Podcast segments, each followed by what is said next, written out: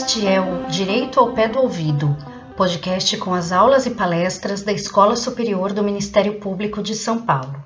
Neste episódio, você poderá aprender um pouco mais sobre a importância das medidas socioeducativas em meio aberto, tema debatido no webinar em comemoração aos 30 anos do Estatuto da Criança e do Adolescente, realizado no dia 21 de agosto de 2020 pela escola em parceria com o Centro de Apoio Operacional Cível e Tutela Coletiva do MP. As exposições foram feitas por Márcio Rogério de Oliveira, promotor de justiça do Ministério Público de Minas Gerais, e Paulo Henrique de Oliveira Arantes, promotor de justiça do Ministério Público de São Paulo. A mediação ficou a cargo de Denis Henrique Silva, promotor de justiça, assessor descentralizado do CAU Cível, área da infância. Venha para a aula de hoje.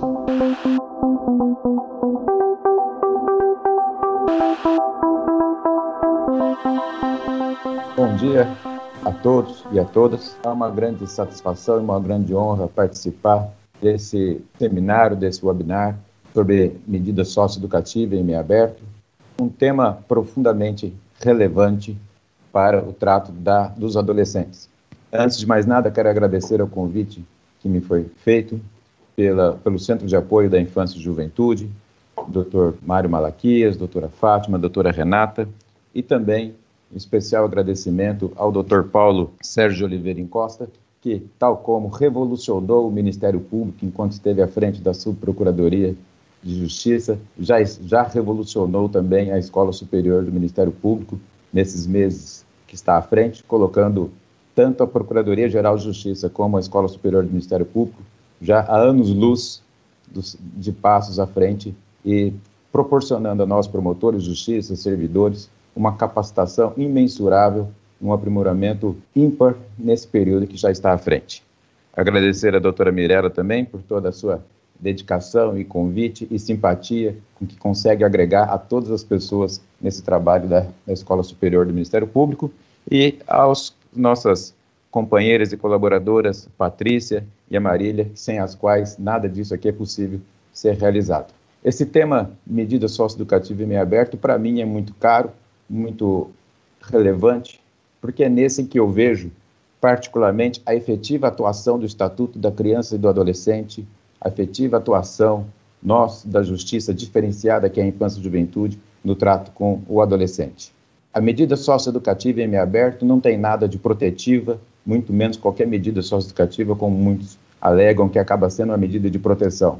Ela tem, sem dúvida alguma, o seu caráter punitivo, porque ainda que pá, transpareça para a sociedade ou para qualquer outra pessoa algo extremamente leve em relação à proporcionalidade do fato praticado pelo adolescente, não tem nada de leve na medida em que incute num adolescente, ainda com sua personalidade e informação, ela incute nele um sentimento de culpa, de responsabilidade, de punição para ele. Ora, não podemos ter pensar que apenas para os adultos a resposta estatal do Estado punitiva lhe atinge psicologicamente. Para adolescente também, com muito mais razão, e é uma medida que tem que ser vista muito sobre os olhos dos princípios do Estatuto da Criança e do Adolescente, especialmente aos princípios da atualidade, da prioridade, da intervenção precoce e traz o próprio Estatuto da Criança e do Adolescente a necessidade de aplicação de todos aqueles princípios que também se regem na medida de proteção, mas eles também se aplicam, portanto, às medidas socioeducativas que nós temos aí. A medida socioeducativa em meio aberto, ela permite tratar de todos aqueles princípios que estão no artigo 100, parágrafo único do Estatuto da Criança e do Adolescente. A intervenção precoce, a intervenção mínima, a proporcionalidade e a atualidade. E aqui nós devemos ter em mente que muitas vezes se fala para o adolescente que esse tem que ser internado, mas se fala para o adulto a aplicação de penas substitutivas da pena privativa de liberdade. Né? Ainda há essa estigmatização em relação ao adolescente. E especialmente o princípio da atualidade, que nós devemos ter sempre em mente que a aplicação da mídia socioeducativa tem que ser rápida, mesmo é meio aberto, tem que ser ágil, tem que ser imediata, porque a, o tempo de adolescência é curto e nós precisamos resgatar socioeducativamente esse adolescente para que ele não venha cair no sistema penitenciário. É com muita satisfação e com muita honra, portanto, que eu apresento os doutores Márcio Rogério de Oliveira, promotor de justiça do Ministério Público de Minas Gerais, coordenador do Grupo de Trabalho de Acompanhamento do SINAS, instituído no âmbito do Conselho Nacional do Ministério Público, e coordenador da Comissão de Propostas Pedagógicas do Fórum Permanente do Sistema de Atendimento Socioeducativo de Belo Horizonte. Participou do planejamento e coordenação do programa Pro Conselho Brasil, no âmbito da Secretaria de Direitos Humanos da Presidência da República. Integrou a diretoria da Associação Brasileira dos Magistrados, Promotores de Justiça e Defensores Públicos da Infância e Juventude nas gestões 2004, 2006, 2006, 2008, 2016, 2017 foi membro auxiliar do Conselho Nacional do Ministério Público para a área da Infância e Juventude, 2009 e 2011, contribuindo para a constituição da Comissão Permanente da Infância e Juventude do Conselho Nacional do Ministério Público, participou da idealização e implantação do Centro Integrado de Atendimento ao Adolescente, autor de ato infracional de Belo Horizonte, onde atua desde 2008 no atendimento ao adolescente em conflito com a lei penal. E o nosso estimado e prezado colega Paulo Henrique de Oliveira Arantes, promotor de justiça do Ministério Público de São Paulo, mestre em Direito pela Unesp, Franca, e membro do coletivo por um Ministério Público Transformador, atuação prioritária na área dos direitos da criança e do adolescente. Para quem conhece o Dr. Paulo, sabe que simplesmente conviver com ele, ter amizade com ele, já demonstra que ele é uma pessoa que provoca a transformação das pessoas pela paz e a serenidade com que ele costuma conduzir o seu trabalho. Muito obrigado a todos. E já abrindo os trabalhos, passo a palavra para o doutor Márcio Rogério de Oliveira, a quem agradeço por ter aceitado o convite. Muito obrigado, Denis. Né? Cumprimento você como mediador dessa mesa. Cumprimento meu colega Paulo Henrique de Oliveira Arantes, meu companheiro aqui nessa primeira mesa. Gostaria de fazer um agradecimento muito especial a minhas queridas colegas Mirela Monteiro e Fátima Liz por me trazer esse convite e me conferirem essa honra de participar desse evento junto com todos vocês.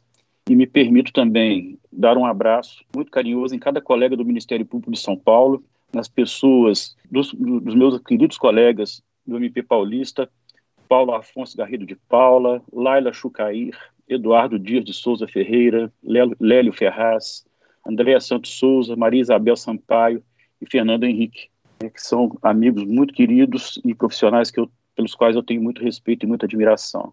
Cumprimento o Dr. Paulo Sérgio, Dr. Mário Malaquias, todos os demais participantes desse evento e também cumprimento a todas as pessoas, todos os colegas, todas as pessoas da rede de proteção, sistema de garantia de direitos de crianças e adolescentes que nos acompanham nessa manhã. Parabenizo a Escola Institucional por esse projeto comemorativo aos 30 anos do Estatuto da Criança e do Adolescente, uma data tão significativa eh, que, naturalmente, nos chama a todos a fazer uma reflexão, a fazer uma avaliação eh, dessa trajetória de 30 anos de vigência dessa lei, essa lei tão revolucionária, essa lei que mudou tantos paradigmas e que, no entanto, até hoje, após 30 anos, enfrenta ainda grande resistência, grande dificuldade né, para que ela seja implementada em sua plenitude. Para a nossa tristeza, na verdade, né, porque é, nós percebemos que essa, toda essa mudança de método, essa mudança de visão, essa mudança de gestão que o Estatuto da Criança trouxe em relação à legislação que o antecedeu, a chamada legislação minorista, baseada da doutrina da situação irregular, a gente vê que muito daquilo que se praticou durante a legislação anterior, muito daquilo a gente ainda não, ainda não conseguiu transformar, o estatuto ainda não conseguiu mudar. E eu, eu digo isso é, enquanto um operador desta lei, que sente no dia a dia né, toda essa dificuldade. A gente, a gente viu que o estatuto ele trouxe uma mudança muito forte na medida em que ele diferenciou, né, em primeiro lugar, em primeiro lugar porque ele reconheceu crianças e adolescentes como sujeitos de direitos. É, esse, esse, talvez seja o primeiro ponto fundamental de virada do Estatuto da Criança e Adolescente. Em segundo lugar, ao reconhecer crianças e adolescentes como sujeitos de direitos, ele fez uma divisão do tratamento que se dava na legislação anterior, aquilo que aquela legislação chamava de menor em situação irregular.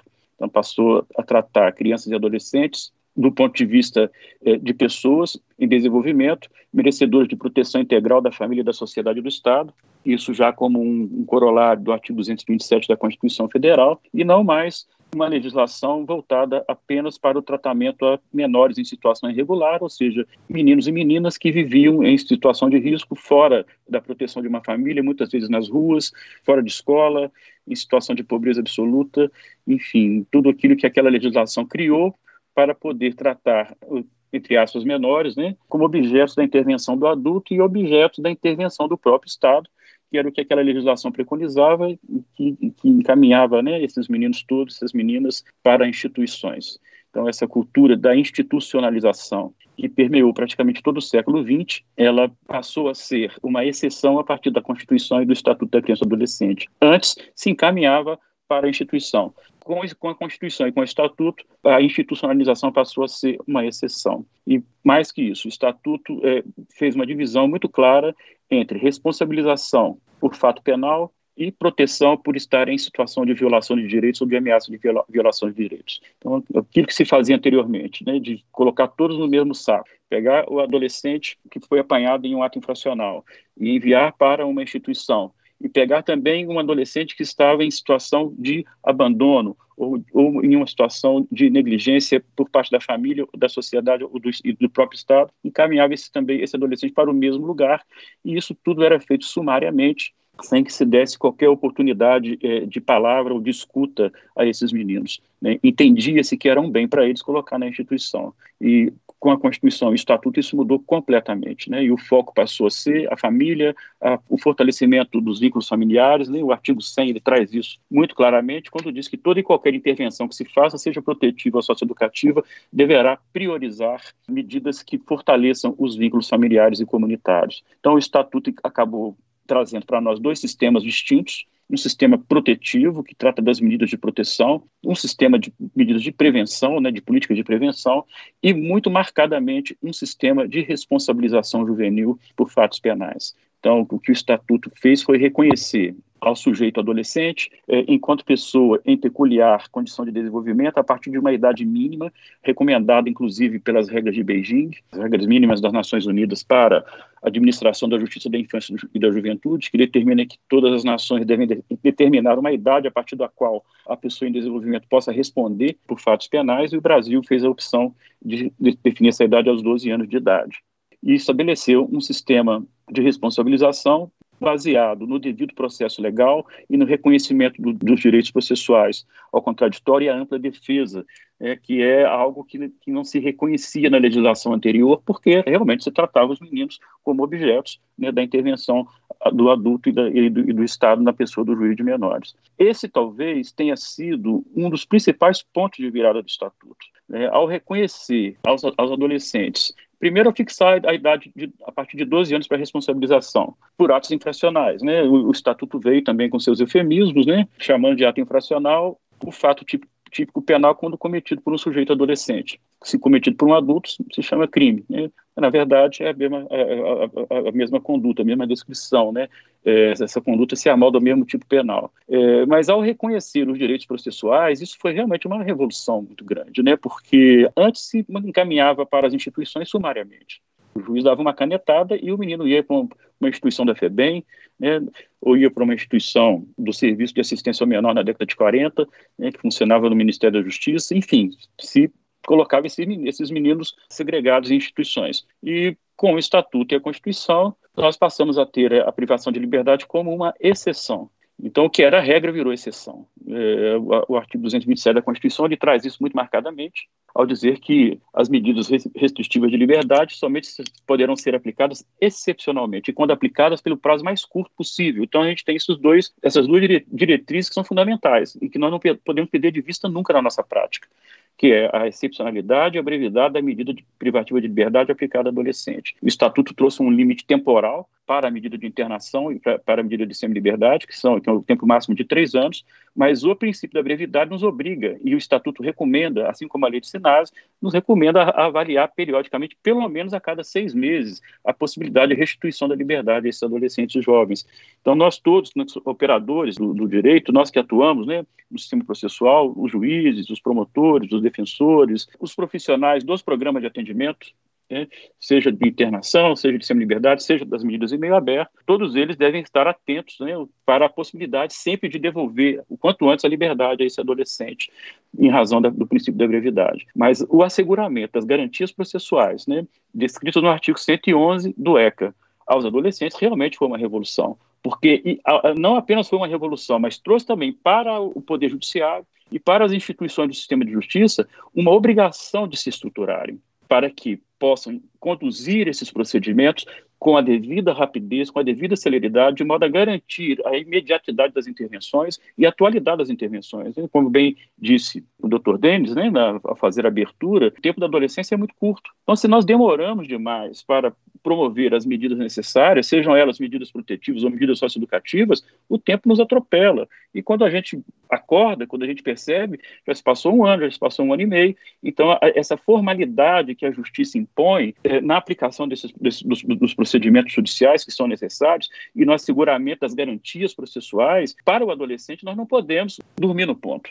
Né, nós temos que realmente ser, realmente ser muito rápidos. Então, a garantia da defesa técnica, da assistência judiciária gratuita, o direito de ser ouvido pessoalmente pela autoridade competente, o direito né, de ter sempre a presença de seus pais e, de, e, de, e dos seus, ou de seus responsáveis em todas as fases do procedimento, inclusive na fase policial. E talvez eu considere esse, esse o principal momento em que os pais devem estar presentes, porque é o, o momento mais crítico é o momento em que o adolescente é apreendido, que é levado perante a autoridade policial, dali a pouco ele é apresentado ao promotor, dali a pouco ele está respondendo um processo, dali a pouco ele está, eventualmente, cumprindo uma medida de internação provisória e dali a pouco uma medida de internação por prazo indeterminado. Quando seja, for o caso, evidentemente, né, de excepcionalmente se aplicar uma medida dessa natureza. Bom, na medida em que o sistema preconizado pela Constituição Federal, regulamentado pelo Estatuto, diz que as medidas privativas de liberdade elas devem ser excepcionais a adolescentes, isso significa que as não privativas de liberdade sejam a regra. Então, nós temos que tratar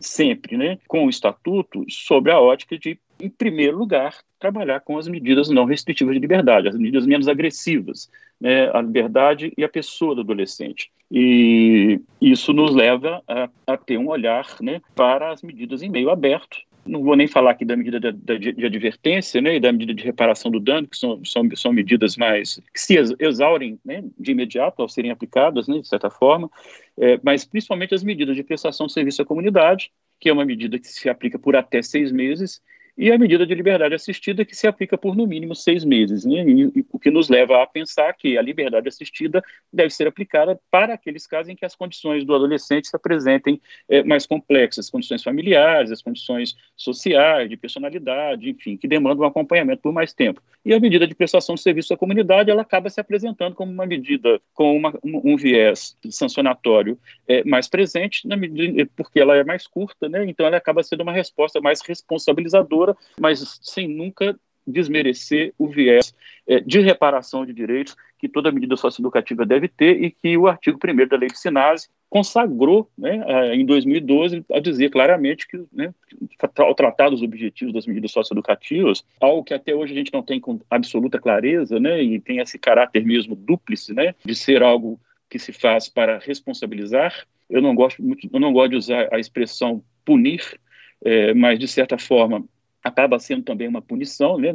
principalmente se a gente for olhar o modo hoje como são executadas as medidas ainda é, de internação é, pelo Brasil afora, né? A gente tem um modelo ainda prisional, o que também viola uma disposição expressa do Estatuto. O Estatuto conceitua né, e diz que as medidas de internação devem ser cumpridas em estabelecimentos educacionais, e nós não conseguimos ainda fazer essa tradução, né, ou, ou fazer talvez essa transição do modelo prisional né, para um modelo efetivamente educacional. A gente vê que as nossas unidades de internação elas funcionam como prisões juvenis, infelizmente, é algo que não precisaria ser assim mas o fato é que acontece dessa forma. E as medidas é, em meio aberto, então, elas devem ser colocadas como uma regra. Por que, que elas devem ser colocadas como uma regra? Porque elas são medidas que mantêm o adolescente no seio de suas famílias, eles continuam tendo a convivência com suas famílias, eles continuam transitando, circulando, convivendo nas suas comunidades, eles continuam sendo mantidos nas escolas e eles certamente poderão receber um acompanhamento adequado por meio da medida socioeducativa, que os, vai responsabilizá-los, por um lado, e, por outro lado, irá também reparar seus direitos que tenham sido violados, né? tentar restabelecer a, a, permanência na escola, fazer encaminhamentos de saúde, eventualmente atendimentos e encaminhamentos para participação em programas de esporte, cultura e lazer, quando disponíveis, né, porque, é, é, infelizmente, são políticas altamente negligenciadas nesse país, é, parece que uh, os gestores, né, governadores, os prefeitos, né, presidentes, eles pensam que esporte, cultura e lazer é luxo, né, é algo supérfluo, quando na verdade é algo essencial para a, a, formação de nossas crianças, adolescentes e jovens, é algo fundamental, é algo que eles demandam enormemente, é algo que fala a linguagem deles, né, e que é capaz de, de alguma maneira, é, fazer com que nós nos comunicamos muito melhor com esses adolescentes, usando essas ferramentas de esporte, cultura e lazer, e as medidas deveriam, é, de alguma forma, contemplar tudo isso. É, infelizmente, a gente está aí com 30 anos do Estatuto, e a gente falou, a Mirella lembrou bem, né, a, a gente tem uma, a chamada crise de implementação do Estatuto. Então, a gente tem várias crises do Estatuto. Nós temos a, a crise de interpretação, a crise de compreensão, a crise de aceitação, e temos a crise de implementação. Né? Um exemplo, os conselhos tutelares, por exemplo. Né? Os próprios conselhos de direitos, até, até hoje, os conselhos de direitos atuam na maioria dos municípios brasileiros muito, de forma muito incipiente, com 30 anos de vigência. Ou seja, a participação da sociedade na formulação e controle das políticas para infância e juventude, que deveria acontecer nos conselhos de direitos, até hoje ela não acontece na sua plenitude, com toda a potência que ela poderia ter, porque nós não temos os conselhos de direitos devidamente estruturados. Os conselhos tutelares, vou citar o exemplo do meu estado, Minas Gerais, até 2003, com 13 anos de vigência do, do, Estatuto, nós tínhamos 800, na época 853 municípios, dos quais 132 tinham conselhos tutelares, com 13 anos de vigência do Estatuto. E aí nós demoramos ainda mais 5 ou 6 anos para poder ter uma cobertura de 100% de conselhos tutelares, e isso demandou, inclusive, um projeto próprio específico, é, protagonizado pelo Ministério Público, que foi o chamado Projeto Minas de Bons Conselhos, assim como os outros estados também fizeram da mesma forma, como Santa Catarina, como Bahia, e vários outros estados desenvolveram ações específicas a partir dos anos 2000 para poder tentar fazer com que os municípios implementassem os conselhos tutelares. Então, isso tudo tem a ver com toda a dificuldade né, que a sociedade tem para aceitar os novos instrumentos que o ECA trouxe. E as medidas socioeducativas, elas não fogem a, essa, a esse padrão, infelizmente. Somente em 2006 nós tivemos um, uma resolução do Conselho Nacional dos Direitos da Criança e do Adolescente, né, do CONANDA, tivemos uma resolução dispondo sobre o Sistema Nacional de Atendimento Socioeducativo e trazendo as primeiras diretrizes mais consistentes para a execução dessa política. Então, a resolução 119 do CONANDA, de 2006, que de certa forma foi a semente do SINASE, ela trouxe os parâmetros arquitetônicos, as diretrizes, né, toda uma conceituação, parâmetros de recursos humanos para os programas de atendimentos, de, dimensionamento, alguns parâmetros pedagógicos para a execução das medidas, mas isso foi já com 16 anos de vigência do Estatuto. E demoramos mais seis anos para que em 2012 viesse uma lei federal regulamentando a execução das medidas socioeducativas e, tratando, e, e, e disciplinando melhor né, o funcionamento eh, do Sistema Nacional de Atendimento Socioeducativo, atribuindo ao governo federal papel de ordenação, de regulamentação e de orientação geral e de cofinanciamento do sistema. É, e, aos estados a execução das medidas restritivas de liberdade, interna, internação em semi-liberdade, e aos municípios a execução, a responsabilidade de ofertar os programas de atendimento socioeducativo em meio aberto, liberdade assistida e prestação de serviço à comunidade. Isso em 2006. Em 2009, nós tivemos uma opção política que foi feita de situar os programas, os, o, o, programa de atendimento socioeducativo em meio aberto, de LA e PSC, é, de situar esse atendimento na política nacional de assistência social. Então, por meio da resolução número 109 do Conselho Nacional de Assistência Social, que tratou da tipificação dos serviços socioassistenciais. O serviço de acompanhamento a adolescentes em cumprimento de LA e PSC foi tipificado como um serviço socioassistencial de média complexidade e foi colocado para ser executado no equipamento que é o CREAS, né, que é o Centro de Referência Especializada de Assistência Social, equipamento esse que deve existir apenas em municípios com mais de 20 mil habitantes. Municípios abaixo de 20 mil habitantes não são é, entende que não tem, em regra, demanda para ter um CREAS. E se não tem um CREAS, não vai ter o serviço de média complexidade. Se não vai ter o serviço de média complexidade, não vai ter o, serviço de acompanhamento a adolescentes em cumprimento de LA e PSC. Isso é muito grave porque é, é, significa que não tem cofinanciamento federal, né, não oferta de cofinanciamento federal para a execução das medidas de LA e PSC nos municípios de pequeno, pequeno porte, e que são nada mais, nada menos que algo em torno de 4 mil municípios nesse país.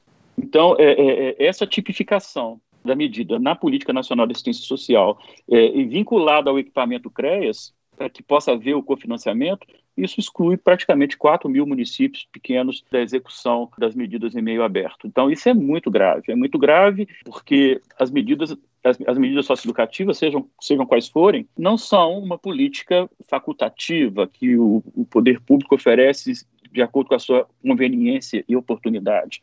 Elas são políticas obrigatórias, elas são essenciais ao funcionamento da justiça da infância e da juventude na parte de responsabilização penal juvenil não, tem, não faz o menor sentido eu ter um sistema, uma força de segurança que faz a apreensão de um adolescente por um ato infracional, em flagrante, não faz nenhum sentido eu ter um poder judiciário empenhado com um juiz, o um Ministério Público um promotor, um defensor, autoridade da, da Polícia Judiciária, todo um procedimento que leva a um processo, ao devido processo formal, e culmina com a imposição de uma medida por sentença, né, uma vez provado o fato e provado que o adolescente foi quem cometeu aquele fato, e se aplica uma medida e não se tem depois como dar efetividade a essa medida, porque não existe o programa de atendimento. Né? Fazendo uma, uma comparação grosseira, é a mesma coisa que você processar o adulto criminalmente, condená-lo a uma pena e essa pena não ser executada porque não existe o equipamento para que ela seja executada, não existe né, a prisão, ou seja lá o que for, para poder executar aquela pena. Então você acaba jogando fora todo o investimento público que, que se faz nessa política e você não cumpre o papel da política criminal, né, no, no caso do adulto, ou da política socioeducativa no caso do adolescente, porque você morre na praia, você não tem um programa de atendimento. Ou quando tem um programa de atendimento, ele não funciona adequadamente. E aí a gente vai falar um pouquinho da qualidade né, da, da, da medida socioeducativa de meio aberto dentro da política socioassistencial. Né? Então, a gente já, já, já, lembrei aqui que a gente tem quase 4 mil municípios que simplesmente não ofertam LA e PSC ou fazem de forma improvisada e inadequada. E naqueles municípios que a executam, que, que têm o CREAS, muitas vezes essa execução ela, ela é insatisfatória, ela acaba não sendo plena, ou pelo menos não sendo eficaz ou bem sucedida, por uma série de questões. Né? Eu não faço uma crítica ao fato das medidas em meio aberto estarem na assistência social. Eu acho que elas têm que estar em algum lugar, né? Dentro das políticas públicas, poderiam estar na educação, podem estar na assistência social, e acho que a assistência social é um excelente lugar para as medidas socioeducativas em meio aberto. Poderia ser, inclusive, para as medidas é, restritivas de liberdade. As medidas restritivas de liberdade elas não precisam estar na segurança pública, como de fato não estão na maioria dos estados, dos estados brasileiros. Então, eu não tenho uma crítica a priori da localização das medidas em meio aberto na política socioassistencial. Eu não faço essa crítica só por estar, porque eu acho que é um bom lugar. Mas ela é uma política claramente multidisciplinar ou interdisciplinar, intersetorial. O atendimento socioeducativo ele não é algo exclusivo da assistência, ele é também da saúde, ele é também da educação, da dos esportes, da cultura e do lazer. Então, qualquer que seja o lugar da, da, da, do comando né, da política de atendimento socioeducativo, seja assistência, seja educação, seja área de direitos humanos, enfim, onde quer que esteja, esse lugar deverá ter a consciência de que a execução dessa política vai, envolve o diálogo permanente com todas as outras políticas públicas.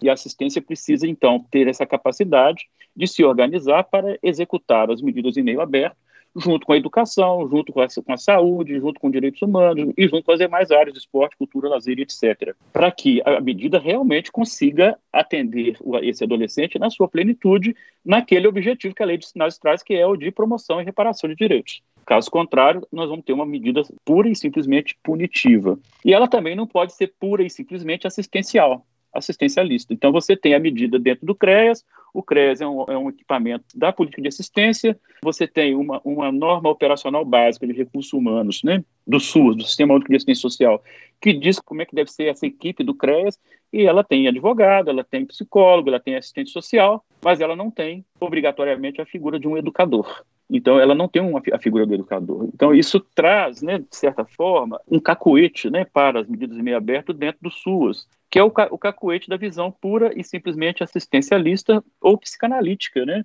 do atendimento psicológico, do, do, do atendimento de assistência social, mas a assistência, porque não é vocação dela, né, não é papel dela, ela não consegue ter o mesmo olhar com relação ao aspecto educacional que vai para além da escola. O que, que eu quero dizer com isso? Você precisa ter, para fortalecer uma política de atendimento socioeducativo, você precisa ter algo que se chama uma matriz teórico-pedagógica, que possa reger esse atendimento?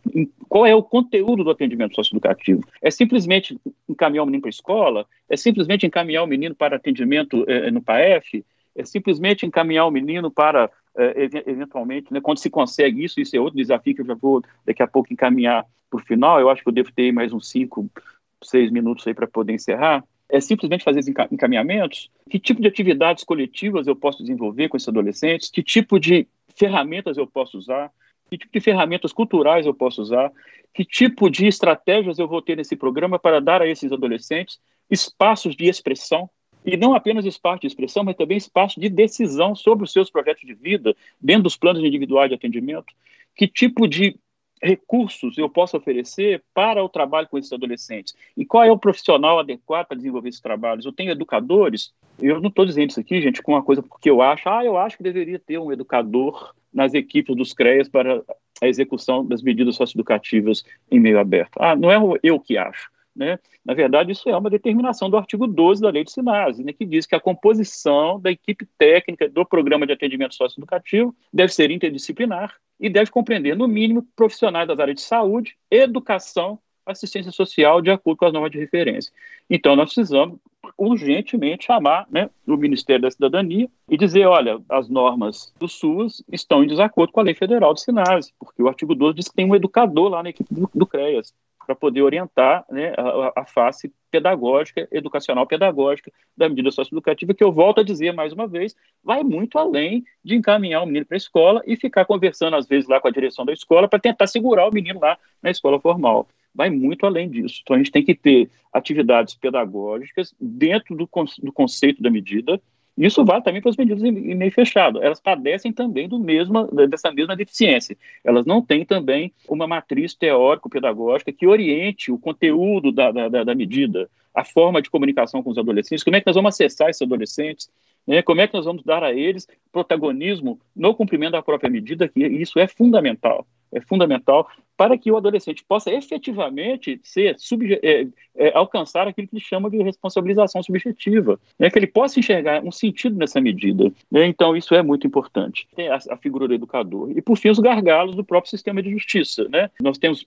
poucas varas especializadas, apesar das resoluções do CNJ, temos poucas promotorias exclusivas e, e, especializadas. E se você não tem profissionais em número suficiente, e principalmente profissionais capacitados para trabalhar com o direito da criança e do adolescente, nós vamos ter uma justiça extremamente falha, demorada, insensível, né, incapaz de, de entregar para a sociedade a melhor prestação jurisdicional na aplicação do direito da criança e do adolescente.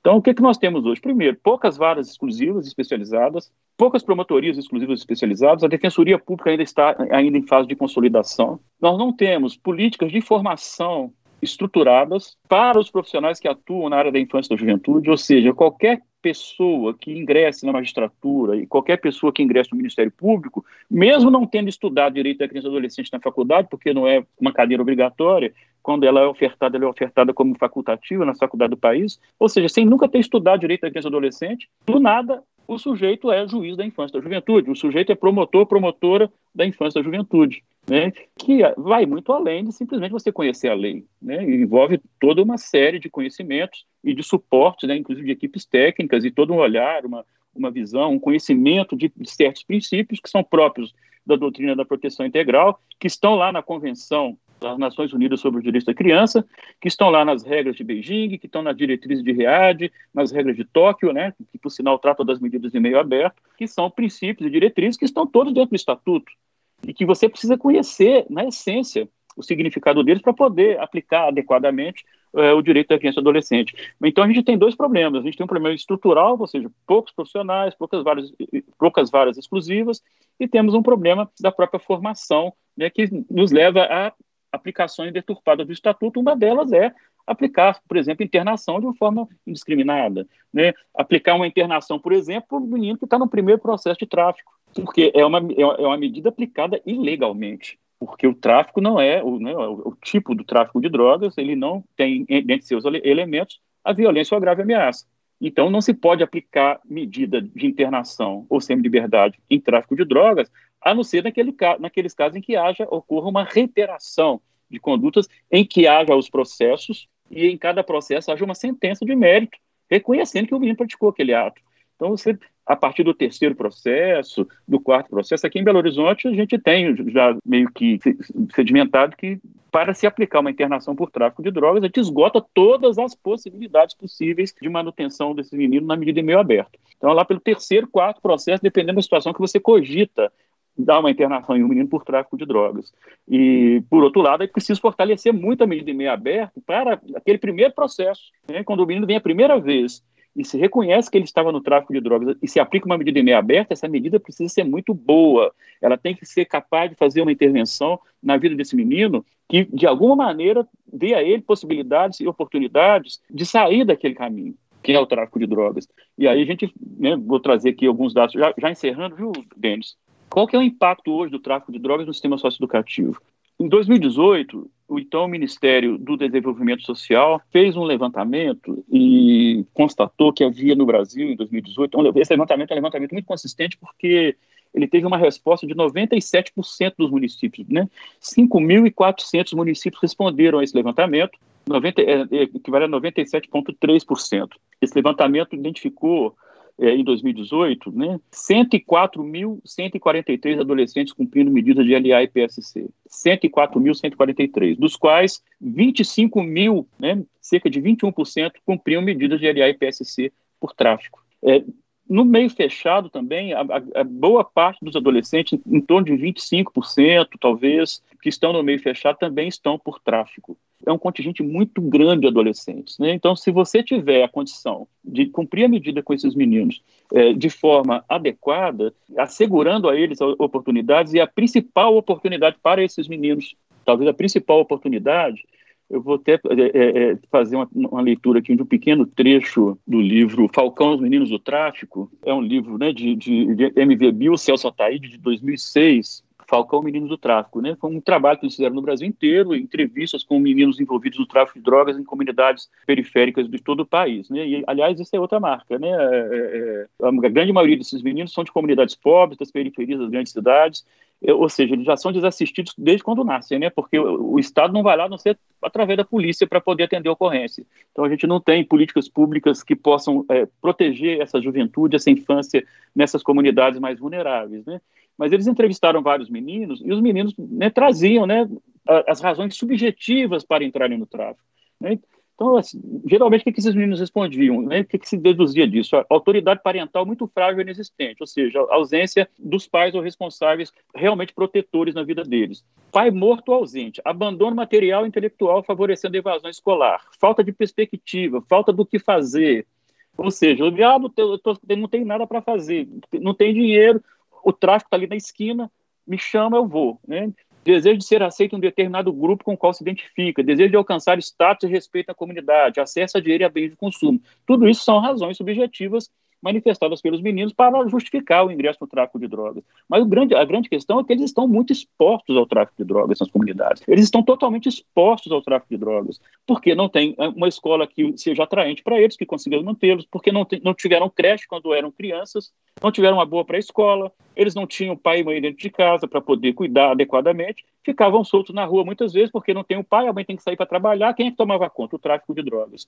E isso é algo assim extremamente cruel porque eles vão para o tráfico em função da situação de violação de direitos que é antecedente. E depois que entram para o tráfico, eles vão para o sistema socioeducativo e muitas vezes vão para a internação, e nós não conseguimos, dentro do atendimento socioeducativo, reparar essas violações que, que eles receberam anteriormente. Então, eu vou encerrar dizendo o seguinte: é, nós precisamos muito repensar o sistema de responsabilização, dar consistência pedagógica às medidas, dar condição de, às equipes para que possam fazer um bom trabalho com esses adolescentes e investir pesadamente em políticas de prevenção, política de esporte, cultura, lazer, melhores escolas, investir em escola em tempo integral nessas comunidades, para que nós possamos efetivamente proteger esses meninos. Eles não devem entrar para o tráfico de drogas.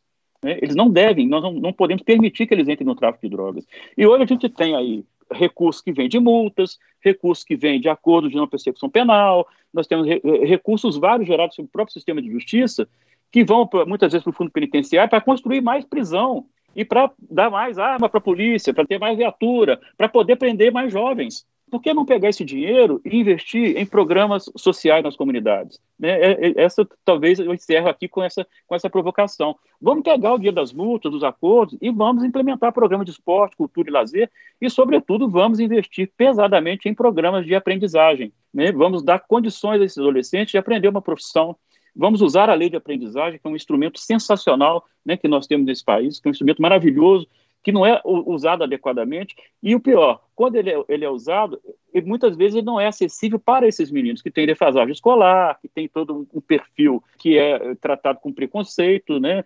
inclusive nas, pelas entidades, por, por entidades qualificadoras, pelas empresas, nós temos que quebrar esse preconceito e achar maneiras de poder realmente assegurar esses meninos o acesso a, ao direito fundamental à profissionalização, que também não é um favor, né? A profissionalização também é um direito assegurado, está no artigo 227 da, da, 227 da Constituição e é talvez, né, é uma das principais, talvez seja a principal estratégia para é, evitar que os meninos entrem no tráfico, ou se tiverem entrado, para que se trabalhe isso numa medida em meio aberto, evitando que ele permaneça no tráfico de drogas e mais para frente acabe entrando é, para uma medida privativa de liberdade. Então eu deixo isso como sugestão, sei que o meu tempo aqui estourou, né, vou ficar à disposição para as perguntas em seguida e fico muito agradecido mais uma vez pelo convite, pela oportunidade é, de estar aqui com os colegas de São Paulo, debatendo esse assunto tão importante, né, e que a gente, né, volta a dizer, nós estamos tratando de uma maneira muito equivocada nesse país, completamente equivocada,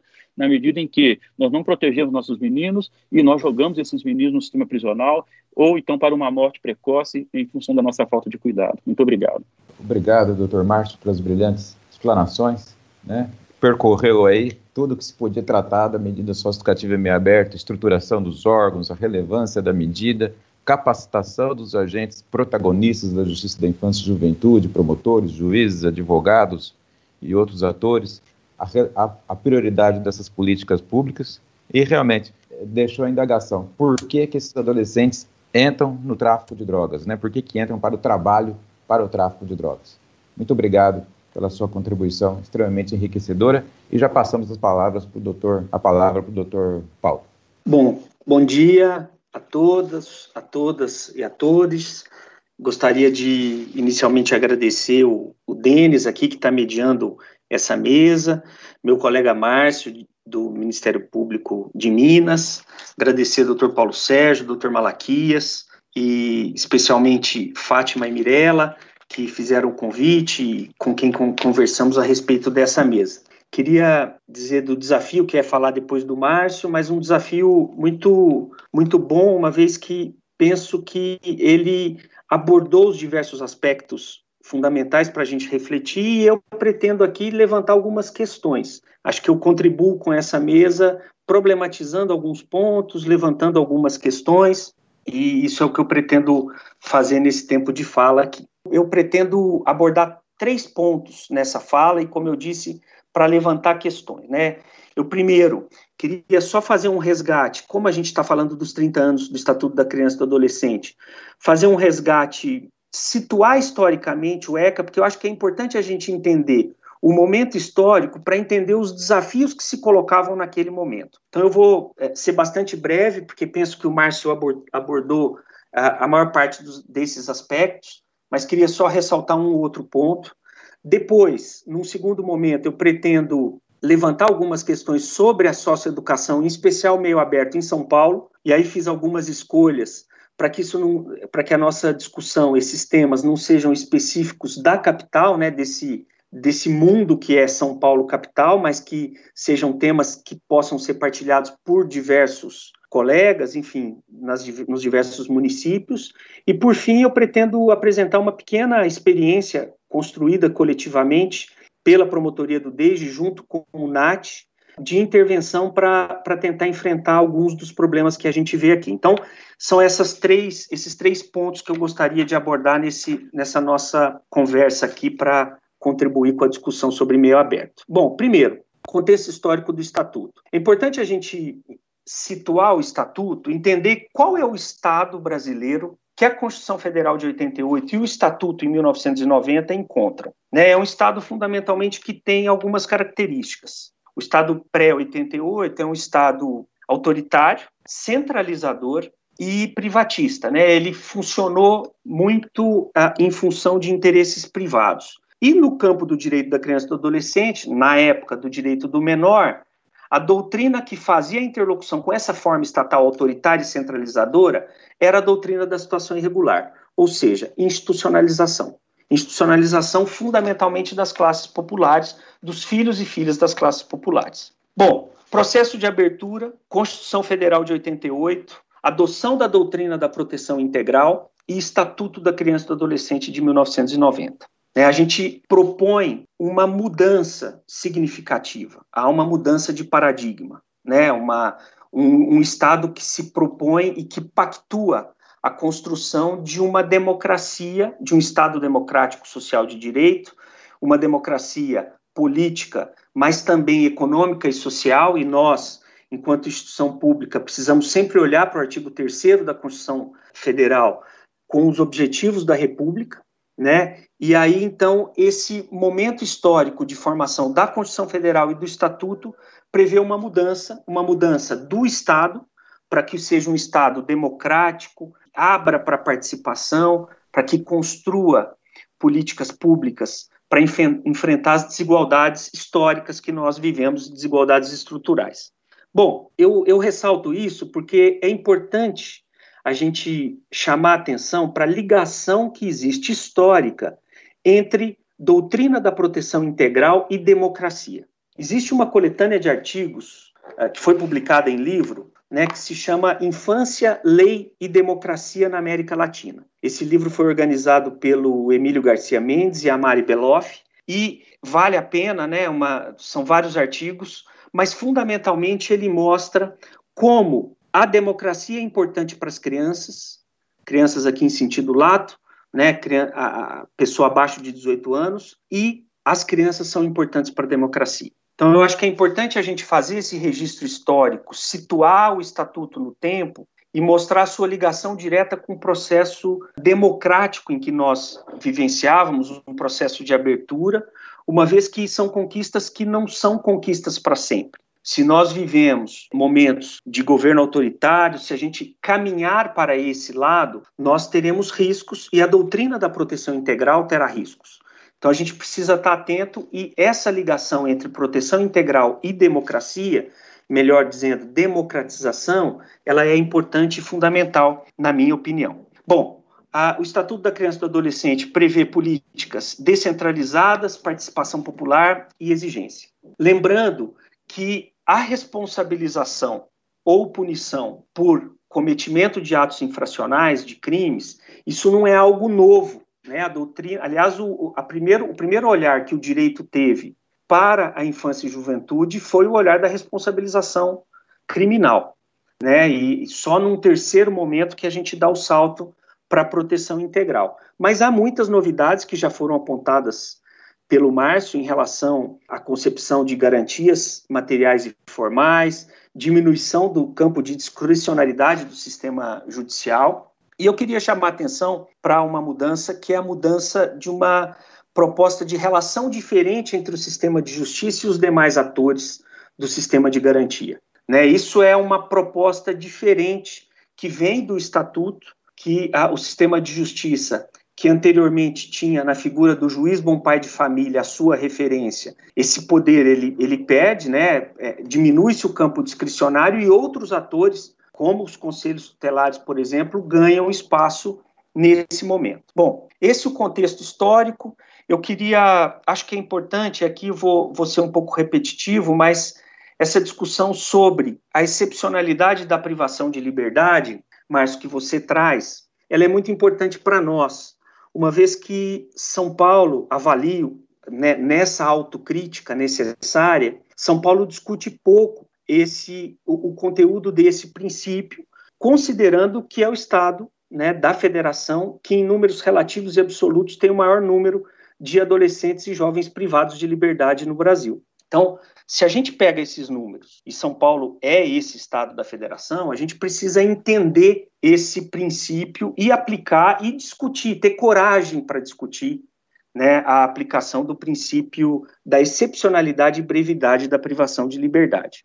Eu já citei aqui um autor, o Emílio Garcia Mendes, ele tem um outro artigo publicado numa coletânea com o Antônio Carlos Gomes da Costa, que se chama Das Necessidades aos Direitos, que é preciosa. Existem diversos artigos nesse livrinho, livrinho, é, assim, no sentido carinhoso, porque é, é, é fantástico. E um dos artigos é exatamente a discussão que ele faz sobre o princípio da excepcionalidade. E ele usa uma expressão que me parece importante a gente resgatar, que é a seguinte: é, ele faz a análise desse princípio no âmbito da normativa internacional que nós adotamos, né? E mais do que isso, está na nossa Constituição, inclusive, esses dois princípios da excepcionalidade da privação de liberdade e também o princípio da brevidade. Ele diz o seguinte: é, eu me arrisco a dizer, diz Emílio Garcia Mendes, que é como se houvesse uma inversão do ônus da prova.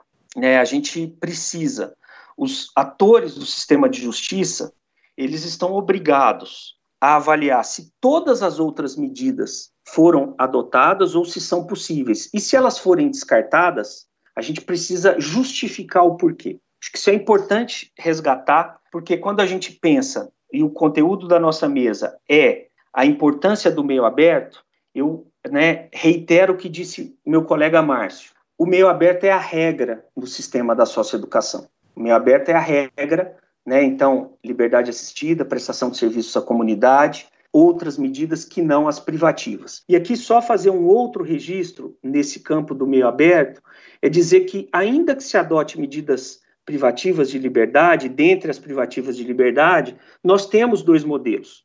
Nós temos a internação e temos a semi-liberdade. E penso que nós apostamos pouco na semi-liberdade. A gente, estando aqui no, na capital, a gente acompanha colegas do interior que apostam muito na semi-liberdade, então eu registro aqui o Jota, colega de São José dos Campos, que faz essa aposta e luta por uma semi-liberdade de qualidade, enfim. Eu acho que é importante a gente também pensar que a semi-liberdade, dentro do quadro, se houver a escolha pela privação de liberdade, ela deve ser valorizada.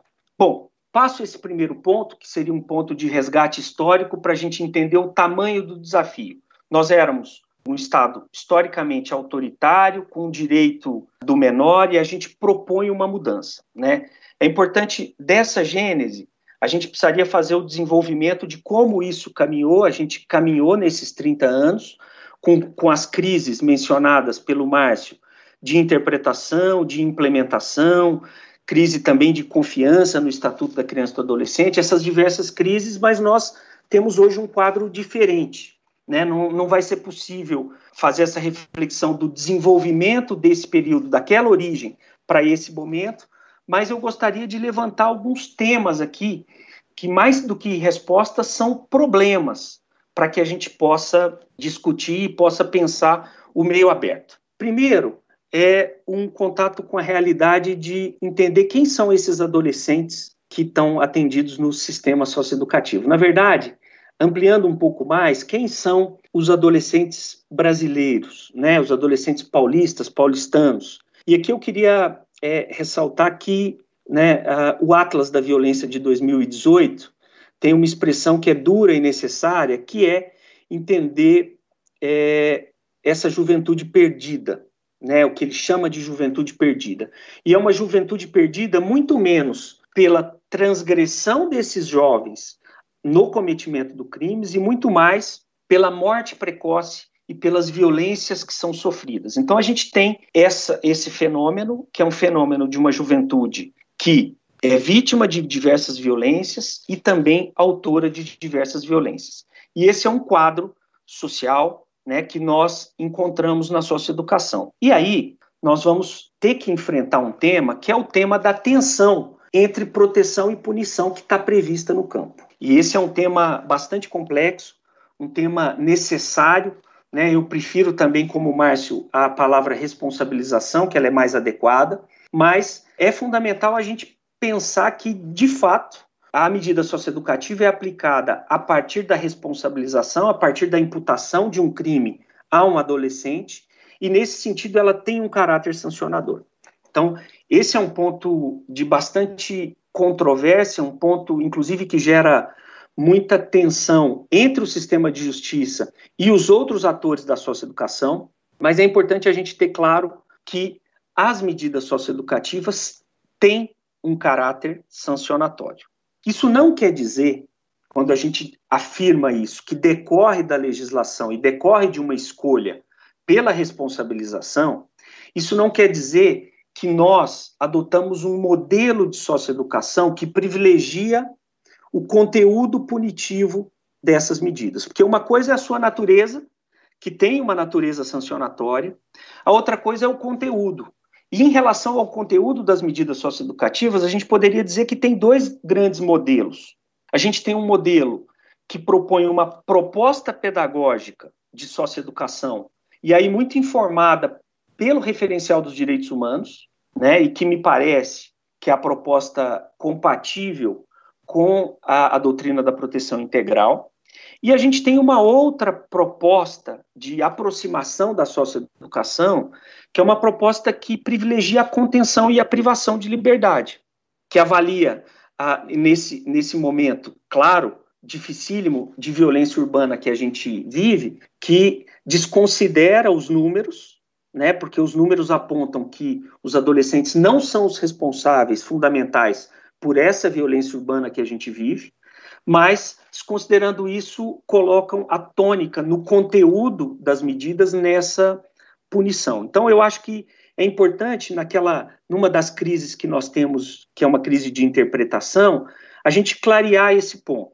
As medidas socioeducativas têm caráter sancionador, ou seja, elas não são aplicadas para beneficiar o adolescente ou para protegê-lo, porque se for só o caso de proteção, nós temos as medidas protetivas previstas no Estatuto da Criança e do Adolescente, então elas têm um caráter sancionatório. No entanto, o seu conteúdo deve ser predominantemente pedagógico, um conteúdo baseado num referencial de direitos humanos. Bom, dito isso, eu queria tratar um pouquinho de um tema que é sensível, que o Márcio tocou, que é a questão de como nós temos enfrentado o tráfico de drogas como ato infracional, como, como é que se dá essa questão. Né? Então, eu trago aqui um número dessa semana, que eu acho que é importante para a gente refletir. Né? Nessa semana, mais precisamente no dia 18 de agosto de 2020, 47,96% dos meninos e meninas que estavam privados de liberdade no estado de São Paulo, na Fundação Casa, estavam privados de liberdade por conta de tráfico de drogas. Então, para arredondar, 48% dos meninos por tráfico de drogas e também arredondando para mais, o segundo ato infracional mais presente é o de roubo com 38%. Então, nós temos em São Paulo, enquanto estado da federação, esse quadro, um quadro de que 48% dos adolescentes privados de liberdade estão privados por tráfico de drogas. E aqui eu acho que é nós precisamos ter coragem para fazer essa reflexão.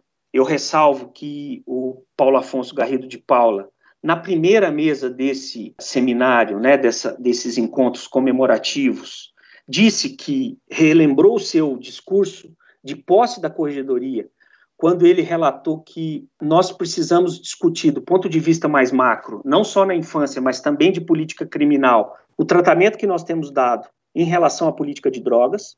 Então, esse é um tema, mas além dele, trazendo para a infância e juventude, nós temos uma questão que é uma questão importante, que é uma certa, eu vou chamar de antinomia do sistema, um conflito entre duas normas, que é o tráfico de drogas é criminalizado, ele é considerado um crime e, portanto, um ato infracional. E, ao mesmo tempo, o Brasil ele é signatário da Convenção 182 da OIT, que relata pior, as piores formas de trabalho infantil, exatamente o tráfico de drogas está, está tipificado como uma das piores formas de trabalho infantil. Ou seja, a normativa brasileira, quando olha para esse menino e menina traficantes, ela olha e, e tem normas que os consideram como vítimas de exploração de trabalho infantil e como autores de atos infracionais. E, de certa forma, nós, no campo da socioeducação, discutimos pouco a respeito dessa normativa da questão de considerá-los como pior forma de trabalho infantil. E daí a importância dessa segunda mesa de hoje em relação a esse tema. Eu queria dizer que existe uma pesquisa recente aqui feita em São Paulo sobre esses meninos quem são, porque a gente às vezes idealiza, né, o, o, campo do direito é um campo bastante abstrato e a gente pensa assim, quem são esses meninos? E foi feito, o Sebrap fez essa pesquisa, né, estudando percursos de meninos em três regiões aqui da capital de São Paulo e pensa o tráfico a respeito, entendendo como um mercado e pensa e, e mostra a trajetória desses meninos, meninos basicamente que trabalham bem próximos de onde moram, trabalham, tem, e, e tem postos de trabalho. Se a gente entender, essa pesquisa faz essa proposta de entender o tráfico como um mercado, um mercado ilegal, evidentemente, mas ele faz esse, essa proposta de entender esses meninos, né? E aí a gente pensa e a gente precisa fazer essa reflexão do que temos feito, porque os meninos que chegam no sistema socioeducativo são os meninos, a grande maioria deles, pequenos traficantes das periferias. Então a gente tem para problematizar. Primeiro, o tráfico não acontece só lá, acontece em diversos campos, mas é só lá que são selecionados os meninos e os, em regra, os pequenos traficantes. Então, o que fazer? E aí a importância da discussão e da qualificação do meio aberto e da discussão a respeito de alternativas, como muito bem disse o Márcio aqui, eu não pretendo me repetir. Bom, desafios em São Paulo, que são desafios partilhados, penso, por diversos municípios. Primeiro, a efetividade dos planos decenais. A lei do SINASE previu um planejamento das diversas, do, dos sistemas socioeducativos. Né? Nós temos em dados de 2018 que 58% dos municípios tinham planos municipais de atendimento socioeducativo. Né? Então, 58% tinham. Agora, muitos desses planos eles acabam permanecendo no papel. E um dos grandes desafios é a gente tirar esses planos do papel. E para tirar o plano do papel, existe algo que é fundamental, que está previsto nos planos decenais dos sistemas municipais, que são as comissões intersecretariais. É um pouco o que o Márcio colocou, que é nós escolhemos, foi uma escolha política, de inserir as medidas em meio aberto no SUAS. Apesar dessa inserção, desse locus onde está, ela não é só assistência social. As medidas socioeducativas, ela está interseccionada com outras, outros campos das políticas públicas, educação, saúde, cultura, esporte, lazer, e aí, fundamentalmente, esse, essa comissão, esse colegiado intersecretarial nos municípios é que tem esse condão de pensar a política municipal de atendimento socioeducativo para além da assistência social. Então, eu acho que esse é um ponto importante. Nós tivemos um avanço aqui na capital, que no final de, de novembro do ano passado foi constituída finalmente essa comissão. Nós, lá do DEIGE, lutamos por isso, né? Enfim, uh, inclusive o, o colega Fernando Henrique tinha um inquérito, Fernando Henrique Simões, um inquérito civil a respeito disso, e nós lutamos e foi feito, acho que é importante a gente ressaltar esse, esse ponto. Bom, junto com isso, a articulação dos diversos dessas políticas para poder funcionar a medida socioeducativa, esse é um grande desafio.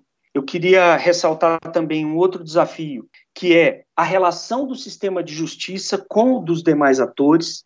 E aqui eu queria dizer que, concordando com o Márcio, que a nossa formação em direito da criança e do adolescente é, é insuficiente no campo da, da infância e juventude, a gente tem também uma deficiência de conhecimento das outras políticas. Ou seja, vamos pensar que o Brasil fez a escolha de inserir as medidas socioeducativas no âmbito do SUAS. Nós, em regra, nós, operadores do sistema de justiça, não conhecemos o SUAS. E quando a gente vai dialogar com o SUAS, nós temos essa dificuldade por desconhecimento. Então, eu acho que isso é importante. Eu vou acelerar um pouquinho aqui, acho que já estou avançando aqui no tempo, não sei, enfim, mas eu vou, vou colocar só mais alguns pontos e aí apresentar a experiência. Queria dizer que o sistema de justiça, em regra, ele tem um parâmetro para a liberdade assistida, que é o chamado parâmetro RET, né, ressocialização, escola e trabalho, e isso é, não que não seja importante, é muito importante, mas ele não dá conta das complexidades e das especificidades das histórias de vida de cada menino, de cada menina e dos territórios onde esses meninos e meninas estão. Nós precisamos nos aproximar desses territórios, entender as realidades desses territórios para contribuir, inclusive com o conteúdo socioeducativo das medidas, né? O tema da violência, dessas violências, desses meninos que praticaram atos infracionais e que também sofrem violências, ele permeia toda a, a execução das medidas socioeducativas, né? E eu queria aqui ressaltar a, a importância de a gente ressignificar a prestação de serviço à comunidade. É fundamental a gente pensar uma prestação de serviços à comunidade para além de tarefas burocráticas, chatas, repetitivas e que não contribuem com o desenvolvimento desses meninos e meninas. Né, eu tomei conhecimento recentemente da experiência que Campinas tem, né, a Elisa, que é uma colega de referência nas lutas contra as violências na Fundação Casa e também do meio aberto.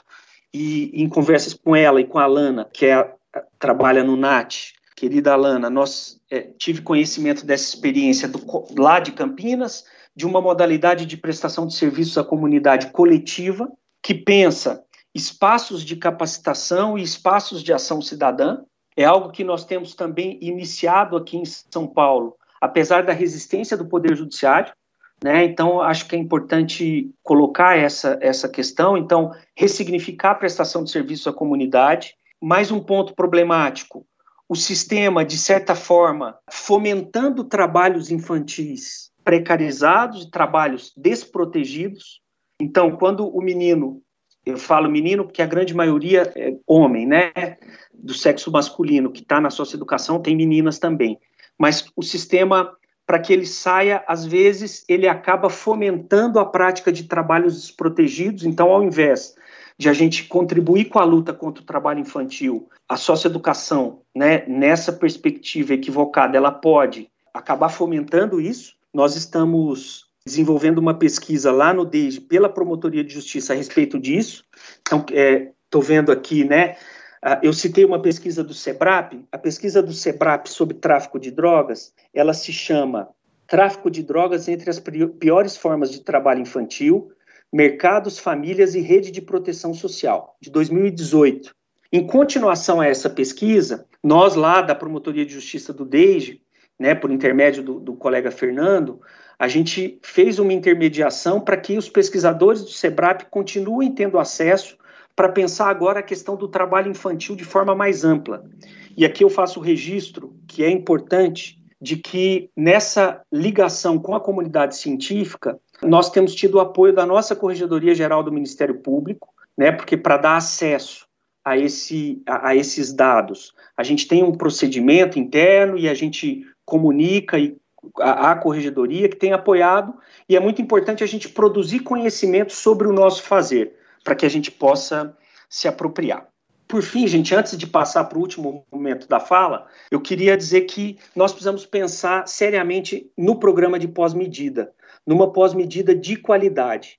O tempo do sistema de justiça é um tempo diferente do tempo da política de assistência social e do tempo da vida dos meninos, meninas e suas famílias. Esses tempos são diferentes. E nós não podemos, eventualmente, prorrogar indefinidamente medidas socioeducativas se é possível que esse, que esse acompanhamento das famílias para a promoção de direitos possa ser feito sem o conteúdo restritivo. Então, eu vou pensar a pós-medida é fundamental, eu vou colocar aqui que existem estudos que mostram, e o desafio da pós-medida é também o desafio de enfrentar a reincidência, e aí a gente pensar que coisas que ajudam a diminuir reincidência, apoio familiar, medidas pautadas em, em suporte pedagógico, presença de orientador e equipe profissional comprometida com o adolescente e em constante capacitação.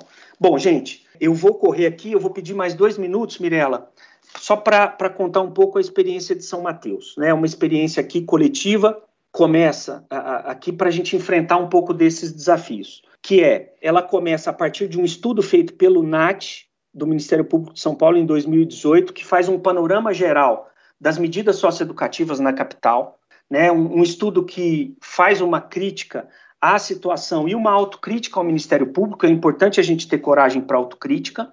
Feito esse estudo, nós, NAT e Promotoria de Justiça do DEIJ, num trabalho coletivo, concebemos um projeto de intervenção que um projeto de intervenção que tinha três objetivos fundamentais. O primeiro, contribuir para a desconstrução de preconceitos relacionados aos meninos. Segundo, estabelecer um canal de comunicação NAT, promotoria e os diversos atores dos territórios. E, por fim, contribuir com a articulação de rede no território. Quem foram, quem são os atores desse projeto? Além do Ministério Público e do NAT, nós envolvemos três serviços de medida socioeducativa aqui na zona extremo leste da capital, então São Mateus, São Rafael e Guatemi, os distritos, além deles a PUC São Paulo, por intermédio do grupo de pesquisas da professora Cris Vicentim. Então nós organizamos esse projeto, tínhamos esses três objetivos e eles tiveram três fases. Nós pensamos em três fases. A primeira, reunião com serviços de medida socioeducativa, que nós ouvimos, compartilhamos a, as dificuldades. A segunda, percorremos diversas reuniões com atores da rede, saúde, educação, assistência, eh, cultura, daqueles territórios. E essas reuniões, elas tinham o objetivo de já ir contribuindo para a desconstrução dos estigmas desses meninos e meninas em LA e PSC, né? Eles são os LA, em regra, então, a gente já vai concretizando esses objetivos e, ao mesmo tempo, levantando temas para que a gente chegasse no terceiro momento, que é o momento dos ciclos formativos. Temas de interesse para a formação. E aí a gente, então, organizou ciclos formativos que discutiram articulação em rede, que discutiram drogadição e, e, atendimento à saúde mental de uma forma mais ampla dos meninos, que discutiu a respeito de violência policial nos territórios, enfim. Eu acho que é isso eu peço desculpa se eu avancei. Esse projeto de São Mateus ele tem limites e tem potências. Ele dialoga com outras experiências que nós estamos tendo na capital também. Cito aqui uma articulação na Zona Norte, Freguesia do Oi Brasilândia, que é mediada pelo Instituto Sou da Paz, e que a promotoria também participa. Cito a Promotoria de Justiça Comunitária, o colega Fernando e o colega Jairo têm atuado na Zona Sul numa perspectiva mais ampla, mas de aproximação da comunidade. Enfim, são experiências que a gente tenta, aliada com uma articulação mais ampla da política municipal no município, a gente tenta se aproximar dos territórios e, a partir dessa aproximação, enfrentar o desafio da articulação em rede. É isso. Desculpa, Denis, se eu avancei um pouco. Muito obrigado pela oportunidade. Obrigado, doutor Paulo, pela, pela sua fala, muito enriquecedora. E é difícil realmente tratar da infância e juventude em pouco tempo. Né? É, o tempo da infância e juventude é pequeno, mas os temas nos, nos, nos demandam uma ampla discussão, porque é muito apaixonante. Eu gostaria de registrar a participação de diversas pessoas que fizeram, além de, de parabenizar pelo evento, também algumas perguntas muito pertinentes, algumas delas já respondidas no contexto todo do, da fala de cada um, né? especialmente aqui da doutora Gislaine Barbosa Fornari, né, que é professora do Centro de Fundação Casa de Campinas e advogada, e devemos lembrar, sem dúvida alguma, que o advogado é peça fundamental nesse nosso trabalho de justiça da infância e juventude, na medida em que ele é o que escuta as aflições, as confissões, as confidências do adolescente e da, da mãe do adolescente no processo de medida socioeducativa e nos traz isso para o processo, permitindo um equilíbrio e a correta aplicação da justiça. Nós temos também aqui as intervenções da Mônica Soares, lá do, do CRES de Recife, Silvia Bento Oliveira, Lisandra Almeida, Rosângela Barbosa, Maria Carolina Mantovani, Irandi Pereira, Marcelo, Dr. Marcelo Pedroso Goulart, nosso professor, né? Cristiano Pires e tantas outras perguntas muito importantes que eu já vou, eu procurei resumi-las aqui em três perguntas, já vou dirigi-las ao Dr. Márcio e ao Dr. Paulo para a resposta. As perguntas voltam-se muito mais à questão da, da questão do tráfico, né, da aplicação dos medidas socioeducativas para o tráfico, as políticas públicas que devem ser exigidas e como o Ministério Público tem que agir nesse sentido, as medidas socioeducativas para os jovens de 18 a 21 anos, e aí nós podemos tratar também da justiça restaurativa. Então, procurando condensar todas aqui pelo nosso tempo também que nós temos disponível, eu pediria aos palestrantes que respondesse brevemente, em dois minutos. Então, passaria para o Dr. Márcio as seguintes perguntas. Como que o Ministério Público pode agir, deve agir, em relação às políticas públicas municipais e estaduais que orbitam a medida socioeducativa e como conciliar as técnicas da justiça restaurativa na execução das medidas, tanto em meio aberto como fechado, inclusive uma sugestão do nosso colega e professor também, Lélio Ferraz de Siqueira Neto e trazido também pela doutora Gislane também essa questão. E para o doutor Paulo, a outra pergunta, como que se avalia a medida socioeducativa entre, se avalia o cumprimento da medida socioeducativa entre jovens de 18 a 21 anos? Feita pela Antônia Lima Souza. Com a palavra. Obrigado, Denis. Bom, em primeiro lugar, parabenizar o Paulo Henrique pela fala né, tão sensível né, e tão adequada, viu, Paulo? Está uma, uma delícia te ouvir aqui com tanto equilíbrio, né, e, com todo um, e com todo um cuidado, né, que, que o olhar sobre a, a política para a infância exige, viu? Parabéns, mesmo, adorei te ouvir. Bom, com relação à primeira pergunta, Denis, né, é, ela tem um pouco a ver também com um ponto muito importante que o Paulo abordou, que é, que é a ressignificação da, da, medida, né, do conteúdo da medida. E isso tem a ver muito com, com o próprio atendimento ao que, ao que diz a lei de sinais, quando ela trata é, do registro, dos, da inscrição dos programas de atendimento socioeducativo. Né?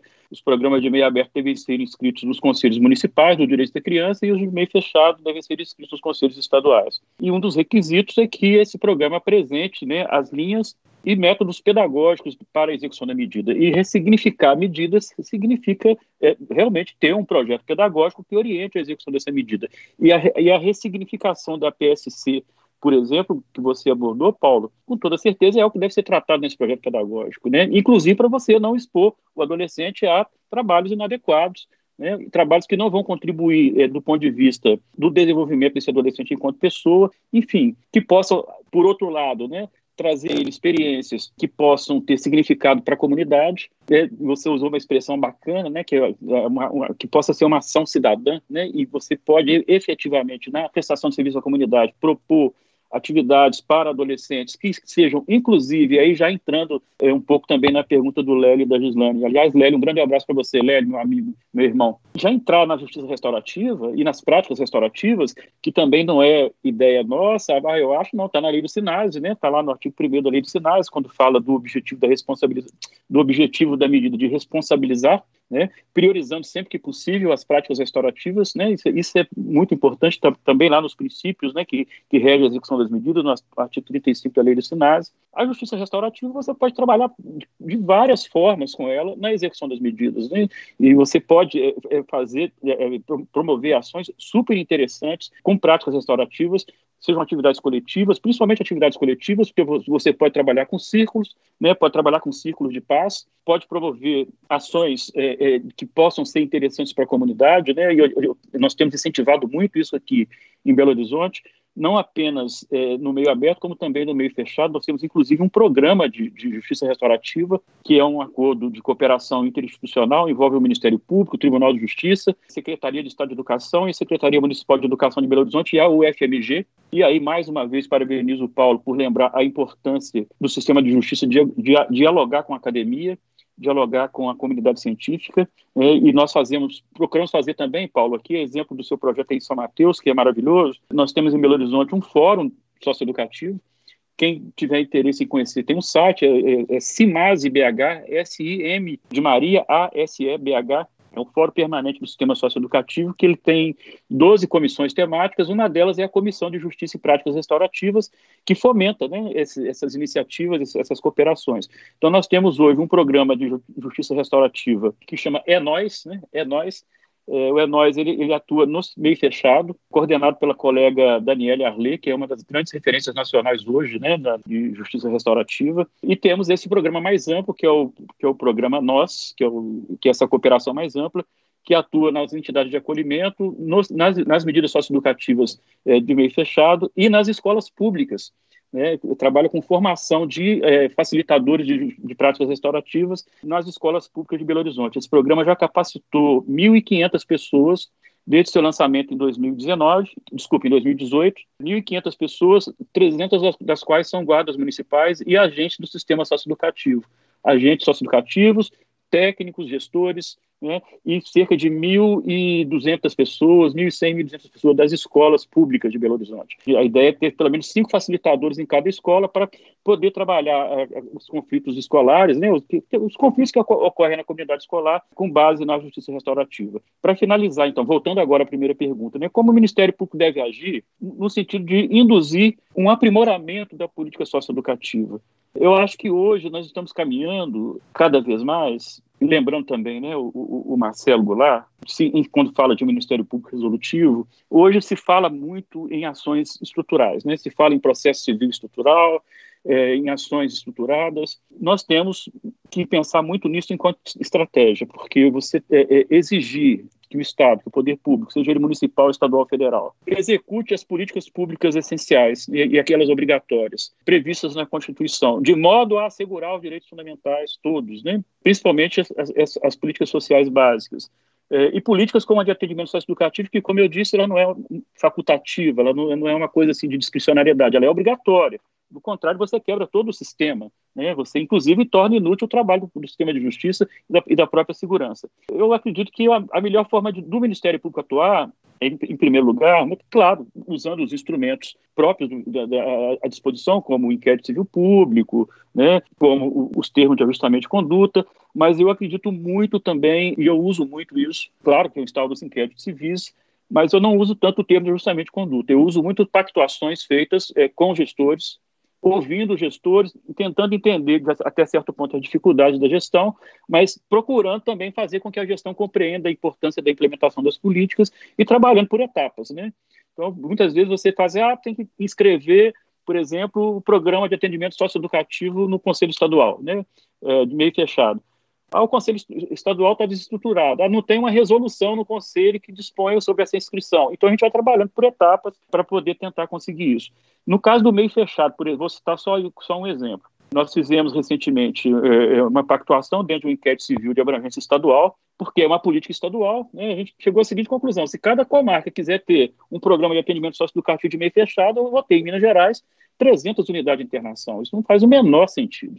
Né? É, é uma política regionalizada, é, e tem que ser também uma política bem racionalizada, tem que trabalhar dentro da razoabilidade. Então, nós, é, por designação do Procurador-Geral, nós instauramos um inquérito civil. Eu sei que São Paulo não tem essa necessidade. São Paulo é, passou por uma revolução a partir de 2006, né, com a interiorização das medidas, com unidades com menor capacidade. E eu sei que São Paulo hoje não, não tem tanta dificuldade com superlotação, porque a gente, eu coordenei aquele, aquele estudo do CNMP que trata da, da, da análise das medidas em todos os estados, está disponível lá na página do CNMP, que é o panorama né, das medidas socioeducativas de internação em semi-liberdade, que tem dados muito interessantes sobre isso. Mas nós fizemos um acordo aqui em Minas, nesse inquérito civil, baseado no plano decenal de atendimento socioeducativo do Estado. Primeiro, nós atuamos na elaboração do plano decenal para que ele viesse de forma adequada para atender as demandas do Estado. Então, o Ministério Público acompanhou de perto a elaboração do plano decenal. Uma vez aprovado o plano decenal, nós instauramos o um inquérito civil para exigir que o Estado implementasse o plano decenal, e dentro desse inquérito civil nós fizemos uma, uma, uma grande pactuação de primeira etapa de implementação. Então, nós fizemos um, um, nós temos um diagnóstico, a gente tem em Minas hoje uma deficiência para as medidas de meio fechado em torno de 1.500 vagas, não é um sistema grande, nem será. Nós acreditamos que será um sistema bastante pequeno. Nós não, não, não vamos trabalhar dentro da lógica, ah, vamos internar todo de jeito nenhum. É, nós vamos ter um, é, é, ter um dimensionamento que, na verdade, é até abaixo do que o plano decenal aprovado pelo Conselho Estadual prevê, mas esse acordo, ele, o Estado se obrigou a fazer o seguinte: nós vamos fazer a primeira etapa da implementação, que é destinar os terrenos, fazer os projetos arquitetônicos, fazer os orçamentos, deixar no ponto de iniciar a obra, aí nós vamos lá cobrar do governo federal o cofinanciamento. Então, esse acordo prevê a implementação de 18 unidades em Minas Gerais, que vai regionalizar a medida, interiorizar. Nós temos um problema grave hoje de superlotação, que agora vai acabar com essa decisão suprema, eu espero. Em algumas comarcas, Belo Horizonte não tem, porque nós não deixamos. Nós já ajuizamos ações desde 2012 para não ter superlotação em Belo Horizonte. Nós não trabalhamos com superlotação é, é, com, pelo menos com superlotação grave, e temos uma carência aí de em torno de 1.500 vagas. Então, e, esse é um acordo estruturado, que o Estado vem cumprindo. Né? Então, isso para nós é, faz parte de uma compreensão do Ministério Público, também da política pública, e você não está, não está entrando com ações civis públicas, com pedidos que, são, que serão, na, na prática, dificílimos, de, é, muito difíceis de serem atendidos, né? pedidos que muitas vezes é, é, atropelam, inclusive, a própria lógica do setor público, é, e que muitas vezes são, são entendidos como ingerências indevidas e que colocam o judiciário, às vezes, em situações é, de, de, proferir decisões sobre pedidos que são, na prática, é, inexequíveis, e a gente procura trabalhar dentro de uma lógica de diálogo e de construção coletiva, né, de, de conscientização, de sensibilização com o gestor, mas de muito diálogo, sabe, Paulo e Denis? Com muito diálogo, são muito, a gente faz reunião o tempo inteiro, a gente vai conhecer essas realidades todas e, de certa forma, propõe, faz recomendações e constrói junto. Então, acho que esse é um caminho e na política socioeducativa não é diferente. Então, a gente tem que conhecer os territórios, conhecer as necessidades, conhecer o, o, o destinatário dessas medidas, conhecer toda a rede, conhecer o SUAS, conhecer o SUS, como você muito bem lembrou, Paulo, que a gente também precisa se apropriar dessas resoluções, né, que são normas infralegais, mas que são estruturadoras de todas as políticas, nós temos que conhecer todas muito bem para poder fazer essa mediação com os gestores públicos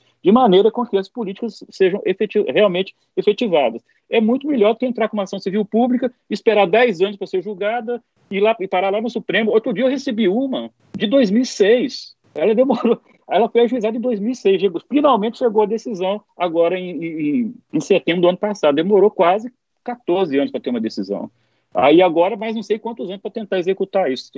A gente dialogando, a gente consegue né, ter resoluções, né, ser mais efetivos e resolutivos dessa forma. Então, eu acredito muito nisso, né, espero ter, ter respondido a pergunta e coloco isso como uma, uma, não como uma opinião, mas como um, um relato de uma prática que nós adotamos aqui na Promotoria da Infância em Belo Horizonte, e eu, eu acho que os resultados que nós temos alcançados têm sido muito bons em todos os sentidos, não apenas os resultados práticos é, das intervenções que são feitas e das coisas que realmente acontecem e que são resolvidas, mas principalmente o resultado de integração do Ministério Público com o sistema de garantias como um todo. Então a gente hoje conversa com todas as pontas, né? Nós conversamos com a academia, nós conversamos com, com a prefeitura, com as secretarias todas, com a sociedade civil, com os conselhos, com as famílias, com os adolescentes. Né? É, é, é, é um diálogo permanente em busca de soluções legitimadas e não apenas soluções impostas verticalmente, que eventualmente o promotor acha que ou entende que deva ser. Então é isso, acho que é, é essa é a minha resposta e peço desculpa por ter me alongado, além, muito além dos seus dois minutos, Denis. Imagine, passar a palavra para o Paulo, fica à vontade. Bom, eu, é, muito brevemente, só é, acho que a gente já está com o tempo estourado, mas como avalio o cumprimento das medidas entre jovens de 18 a 21 anos? Né? É, como se avalia? A regra, não sei se a pergunta dizia como deve ser ou como é. Em regra, que a gente acaba o, o sistema de justiça no mesmo padrão RET, ressocialização, educação e trabalho. Me parece que nesse campo, inclusive com essa especificidade, a gente deveria adotar uma avaliação ainda mais individualizada para entender o significado da medida socioeducativa nesse jovem já maior de idade. Isso que eu acho que eu posso contribuir dizendo que a gente precisa entrar na especificidade dos casos para entender o contexto e avaliar, inclusive, a atualidade da medida nesses casos de maiores de 18 a 21. Denis, eu esqueci de falar o mais importante que eu gostaria de falar aqui. Eu peço meio minuto para dizer o seguinte: nós temos um poder, o Ministério Público, um poder importante, principalmente nos municípios menores, que é a capacidade de colocar os diversos atores das políticas juntos para sentar e conversar. Então, além dessa medida estruturante, né, medidas estruturantes que o Márcio colocou e que são fundamentais e que mudam a realidade, eu coloco para os colegas de municípios menores e municípios médios essa capacidade que o Ministério Público tem de colocar várias pessoas, vários atores em roda para sentar, conversar e discutir e aprimorar o, a articulação em rede. Acho que é isso que eu gostaria de dizer, agradecer mais uma vez. Só é, é eu não ressalvei, Denis, quando eu contei dessa experiência de São Mateus, é uma experiência coletiva. O colega Flávio Lorza e, e Paula lá do DES estão comigo. O NAT tem participado desde o início e essa interlocução com o NAT é de um grande aprendizado. Então, eu só para fazer essa ressalva que é, que é importante. Enfim, e mais uma vez agradecer o convite. O meio aberto precisa ser discutido e precisa ser aprimorado. Muito obrigado. Muito obrigado, doutor Márcio, doutor Paulo. Eu só deixaria três reflexões. Né? Se o adolescente não ingressa na criminalidade após 18 anos, vencemos ou fizemos nosso dever. E se ele ingressa, onde erramos? Nós estamos buscando estatísticas punitivas ou resultados restaurativos? Precisamos pensar nisso. E como a gente executar todo esse arcabouço normativo existente Né? Quanto tempo isso vai demorar? E será que a irreverência, a ansiedade própria dos adolescentes pode esperar tanto tempo? Deixarei essas três reflexões.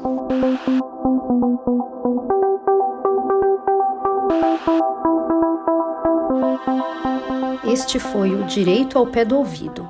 Siga nosso canal e amplie seu conhecimento com a Escola Superior do Ministério Público de São Paulo.